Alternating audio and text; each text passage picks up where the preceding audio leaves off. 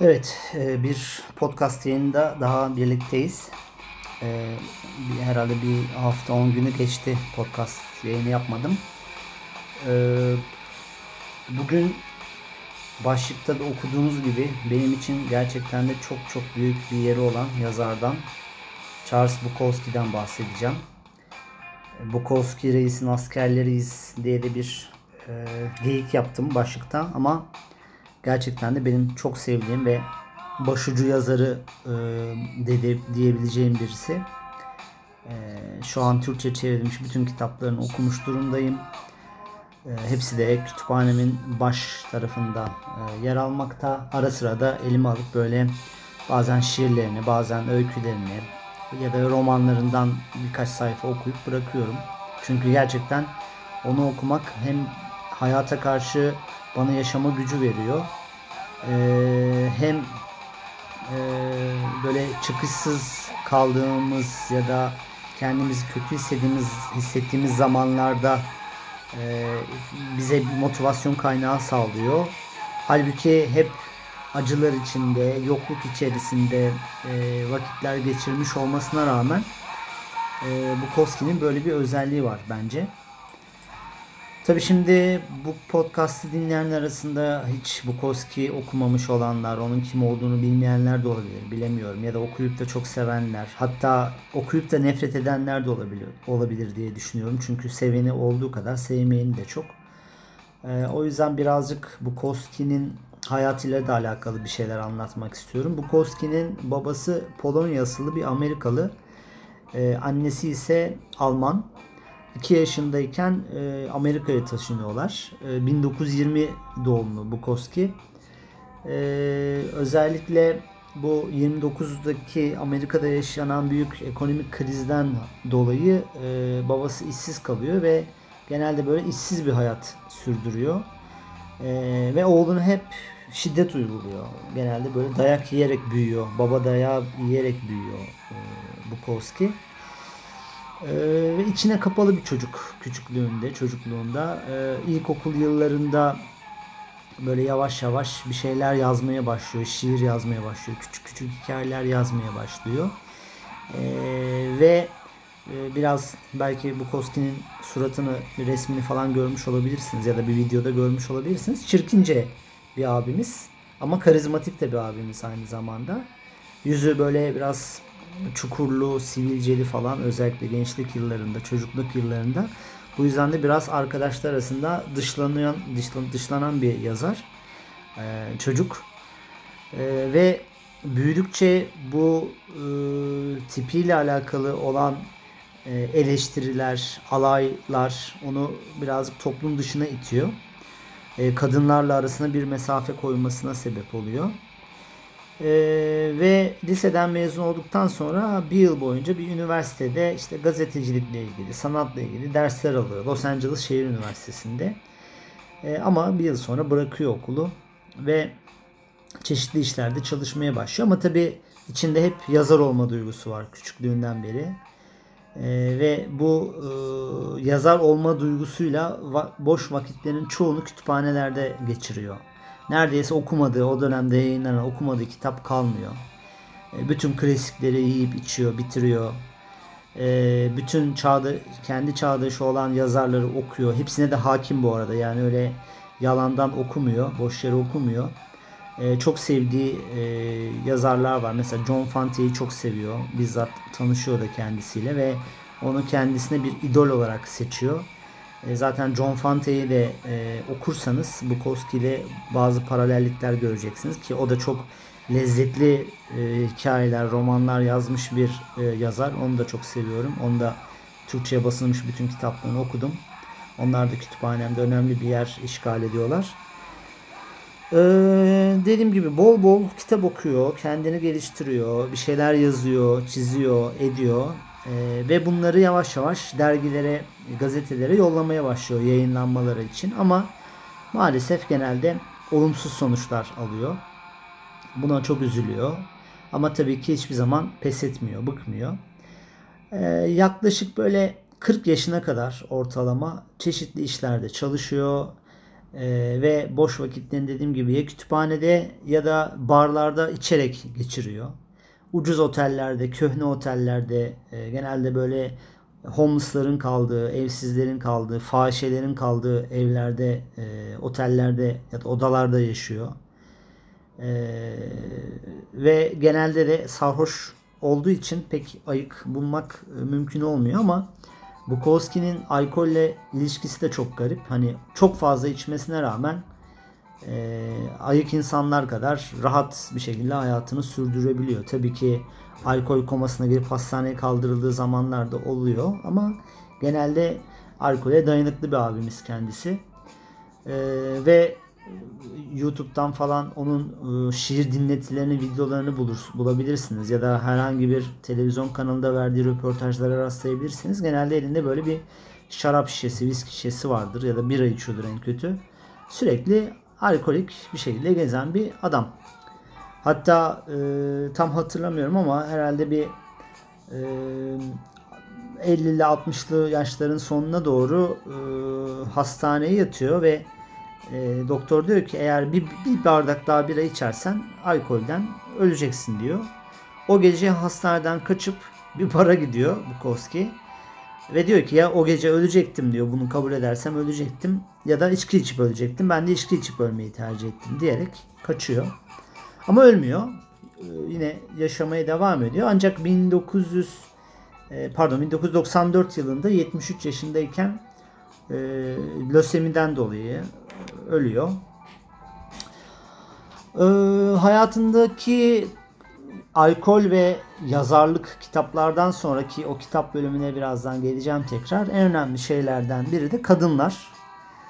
Ee, kadınlar Bukowski'nin hayatına çok önemli bir yer teşkil ediyor. Genelde onunla alakalı şöyle bir gözlemimiz var. Okuduğumuz romanlardan, hikayelerden ya da onlar anlatılan, onunla ilgili anlatılan şeylerden. Bukowski'nin çok kaba, kadınlara kötü davranan, e, onları aşağılayan, hatta zaman zaman döven e, bir adam olduğu izlenimi var. Ama e, bazı hikayelerinde, bazı cümlelerinde kadınlara ne kadar çok değer verdiğini aslında e, hissedebiliyorum ben. En azından onu seven bir e, okuru olarak, hayranı olarak.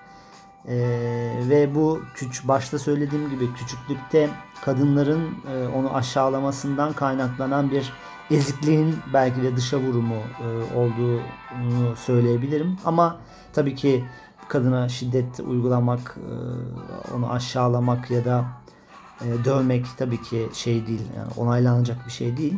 Ama tabii ki e, ben genelde insanları yaptıkları sanatla değerlendiriyorum. Eğer ona bir sanatçı gözüyle bakıyorsam. O yüzden o, o, o durumları beni çok da ilgilendirmiyor açıkçası. Ama bunun yanında tabii uzun süreli ilişkileri de oluyor. Ee, bir tane Barbara Fry diye bir kadınla evleniyor. İki yıl evli kalıyor onunla. Sonra evlenmediği bir kadından Francis Smith denen bir kadından bir kızı oluyor. Onunla da iyi bir yani gidip gelen ama sonuç olarak e, fena olmayan bir baba kız ilişkisi e, oluyor. Sonra tabi e, Bukowski'nin hayatında çok çok önem taşıyan Linda ile 1976'da tanışıyor ve San Pedro'ya taşınıyorlar birlikte. Ve onunla da evleniyor. Uzun sürede onunla evli kalıyor. Ee, ve Linda'yı o kadar çok seviyor ki e, onun ve çok da kıskanç aynı zamanda Bukowski. Onun ona ilgisizliğinden ya da herhangi bir e, nasıl diyeyim onu bırakma tehlikesine karşı her zaman Linda'ya karşı biraz sertleşebiliyor bazı durumlarda. Ama onu çok seviyor. Bunu her fırsatta da zaten söylüyor. Ee, yine Bukowski'nin özellikle çok sevdiği bir şey de bir mekanda at yarışları. At yarışlarının yapıldığı stadyumlar. Ee, artık or- oraya ne deniyorsa. Ee, at yarış oynamayı çok seviyor. Oradan zaman zaman para kazanıyor. Ama kazandığı paranın neredeyse hepsini yine alkole, yemeğe ve kalacağı e, kötü otellere ayırıyor. Ve hep yazmaya devam ediyor. 40 yaşına kadar dediğim gibi doğru düzgün bir e, başarısı olmuyor. E, 40 yaşında bir postaneden postanede çalışırken e, bir yıldır ona bir mektup geliyor bir yayın evinden ve yazdıkları şeyleri genelde söylediğim gibi beğenilmiyordu o, onun yazdığı şeyler ama o yayın evi onun yazdığı şeyleri beğeniyor ve e, onlara çalışırsa, o yayın evi adına çalışırsa her ay 100 dolarlık bir çek yollayacağını, ölene kadar e, bir çek yollayacağını söylüyor ve bunu duyunca tabii ki Bukowski hemen işi bırakıyor. E, yine tabii böyle bir 5-10 yıl yine sağda solda sürtüyor. Çok e, zor durumda kaldığı durumlar da oluyor ama kendini tamamen yazmaya veriyor ve bir sürü kitap yazıyor. Yani 50'ye yakın benim bildiğim kadarıyla 50'ye yakın kitabı var. Herhalde şu an kütüphaneme bakıyorum. Sanırım herhalde Türkiye'de de 25-30 tanesi çevrilmiş durumda. Parantez yayınlarından e, çıktı Bukowski'nin bütün kitapları.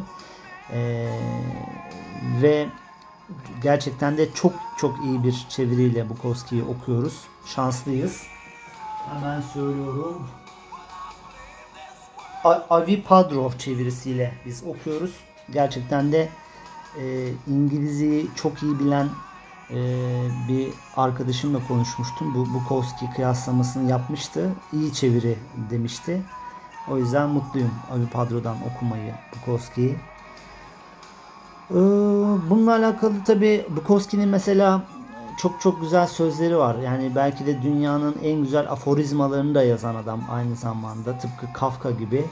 Benim de işte Facebook'umda falan e, çok sevdiğim bir sözü her zaman en başta yazar.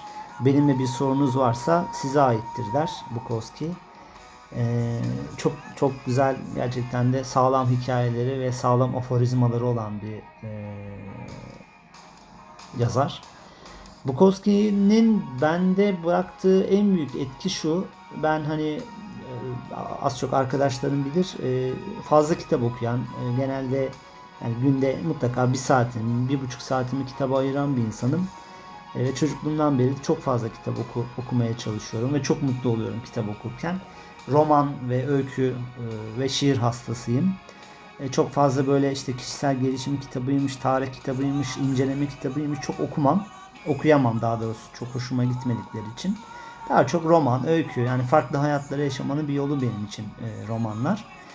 E, ve çok fazla e, geniş bir yelpazeye sığan bir e, yazar e, lara, yazarlara sahip kütüphanem mesela ama e, hiçbirisinde Bukowski'deki sadeliği göremedim şimdiye kadar.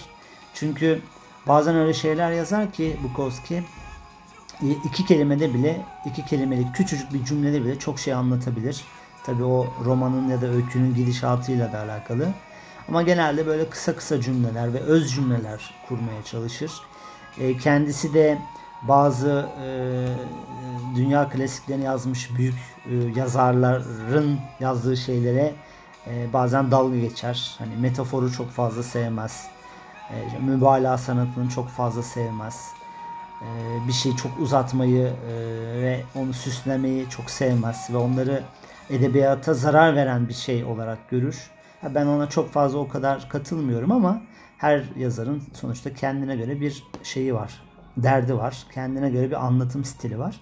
Ama gerçekten de okuduğum birçok yazardan ve sevdiğim birçok yazardan arasından her zaman bu sadeliğiyle Bukowski sıyrılmıştır. Bir de e, işin şöyle bir komik garip tarafı var. E, aslına bakarsanız Bukowski kendi hayatını anlatır. Kendi yaşadıklarını anlatır. Kadınlarla olan ilişkisini, alkolle olan ilişkisini, ailesiyle olan ilişkisini, iş yeri ve patronları ve iş arkadaşlarıyla olan ilişkilerini anlatır. Baktığınız zaman e, işte 50'ye yakın kitabı var ama sadece sanki bir tane kitap yazmış gibi bir izlenim uyandırır sizde. Sanki hep aynı kitabı, hep aynı öyküyü okuyormuşsunuz gibi bir hissiyat uyandırır. Ama tabii ki bu böyle değildir. Hep farklı farklı şeyler anlat. Yani farklı yöntemlerle anlatır aynı şeyleri aslında ama dönüp baktığınızda gerçekten de sadece bir tane kitap okumuşsunuz gibi oluyor olur. O anlamda da çok ilginç bir yazar. Yani birçok yazarda bence olmayan bir özellik bu. Ee, hem ayrı ayrı bir sürü ürün üretiyor hem de aslında tek bir şeyi farklı farklı ciltlerde anlatıyormuş gibi bir hissiyat uyandırıyor. Ee, en çok sevdiğim kitabı kesinlikle Kadınlar. Ee, ve ben bunu okuduğumda böyle daha gençliğimin başındaydım diyebilirim. Yani böyle 20'li 20'li yaşların başındaydım diyebilirim ve o zamanlarda da e, kadınların psikolojisiyle alakalı, kadınların hayata ve erkeklere bakış açısıyla alakalı bana bayağı şey öğretmişti e, Bukowski. Yani hangi birini uyguladım dersen nis onu bilemem ama e, gerçekten de onun kadınlara yaklaşımı beni çok şaşırtmıştı. Çok ilgimi çekmişti. E, ve e, o zamanlarda işte yaşadığım bazı şeylere de yön vermişti diyebilirim kadınlarla alakalı.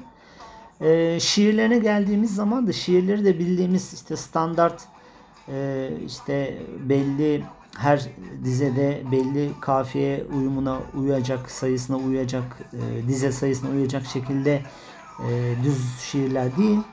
Daha çok serbest şiirler yazar. E, ve çok hızlı bir şekilde yan okusanız bir öykü gibi gelir o, o şiirler size. E, ama öyle sözleri vardır, öyle dizeleri vardır ki yani tek başına alıp o dizeyi bir e, yere çerçeveletip assanız ömür boyu o söz sizinle beraber e, arkanızdan gelir. Öyle derin e, sözler, öyle derin dizeler yazar şiir konusunda da. Ee, başka ne anlatabilirim Bukowski hakkında? Bukowski'nin tabi sinema uyarlamaları da var. İşte Faktotum var, Barfly var, e, Mickey Rourke'un oynadığı. Mesela Champagne'i çok sever. E, ölmeden önce de onunla bayağı iyi, sıkı dostlardı. Ama genel olarak sinemacıları sevmez. Bukowski ağırlıklı olarak Los Angeles'ta e, yaşadığı için o sanat camiasından çok haz etmeyen bir insan ve e, onlardan uzak duruyor ve biliyorsunuz biraz ağzı bozuktur. Küfreder genelde onlara. O yüzden çok fazla sanat çevresinden de dostu yoktur. O daha çok düşmüşleri sever, fahişeleri sever. Efendim söyleyeyim barda beş parasız e, tipleri sever. E, ne bileyim işte benzinde çalışan pompacıyla e, iyi arkadaştır ya da e, ara sıra gitti lokantada e, ona servis yapan garson kadınla e, haşır neşir olur. O tarz insanları daha çok sever. Ev sahipleriyle başı hep beladadır çünkü kirayı hiçbir zaman zamanda ödeyemez. mutlaka her zaman borcu olur ev sahiplerine. Dolayısıyla da ev sahipleriyle arası hiç iyi değildir. Kedileri çok sever. Genelde e, yani gençlik yıllarından beri mutlaka bir kedisi vardır. Düzeli, düzenli bir evde yaşadığı sürece.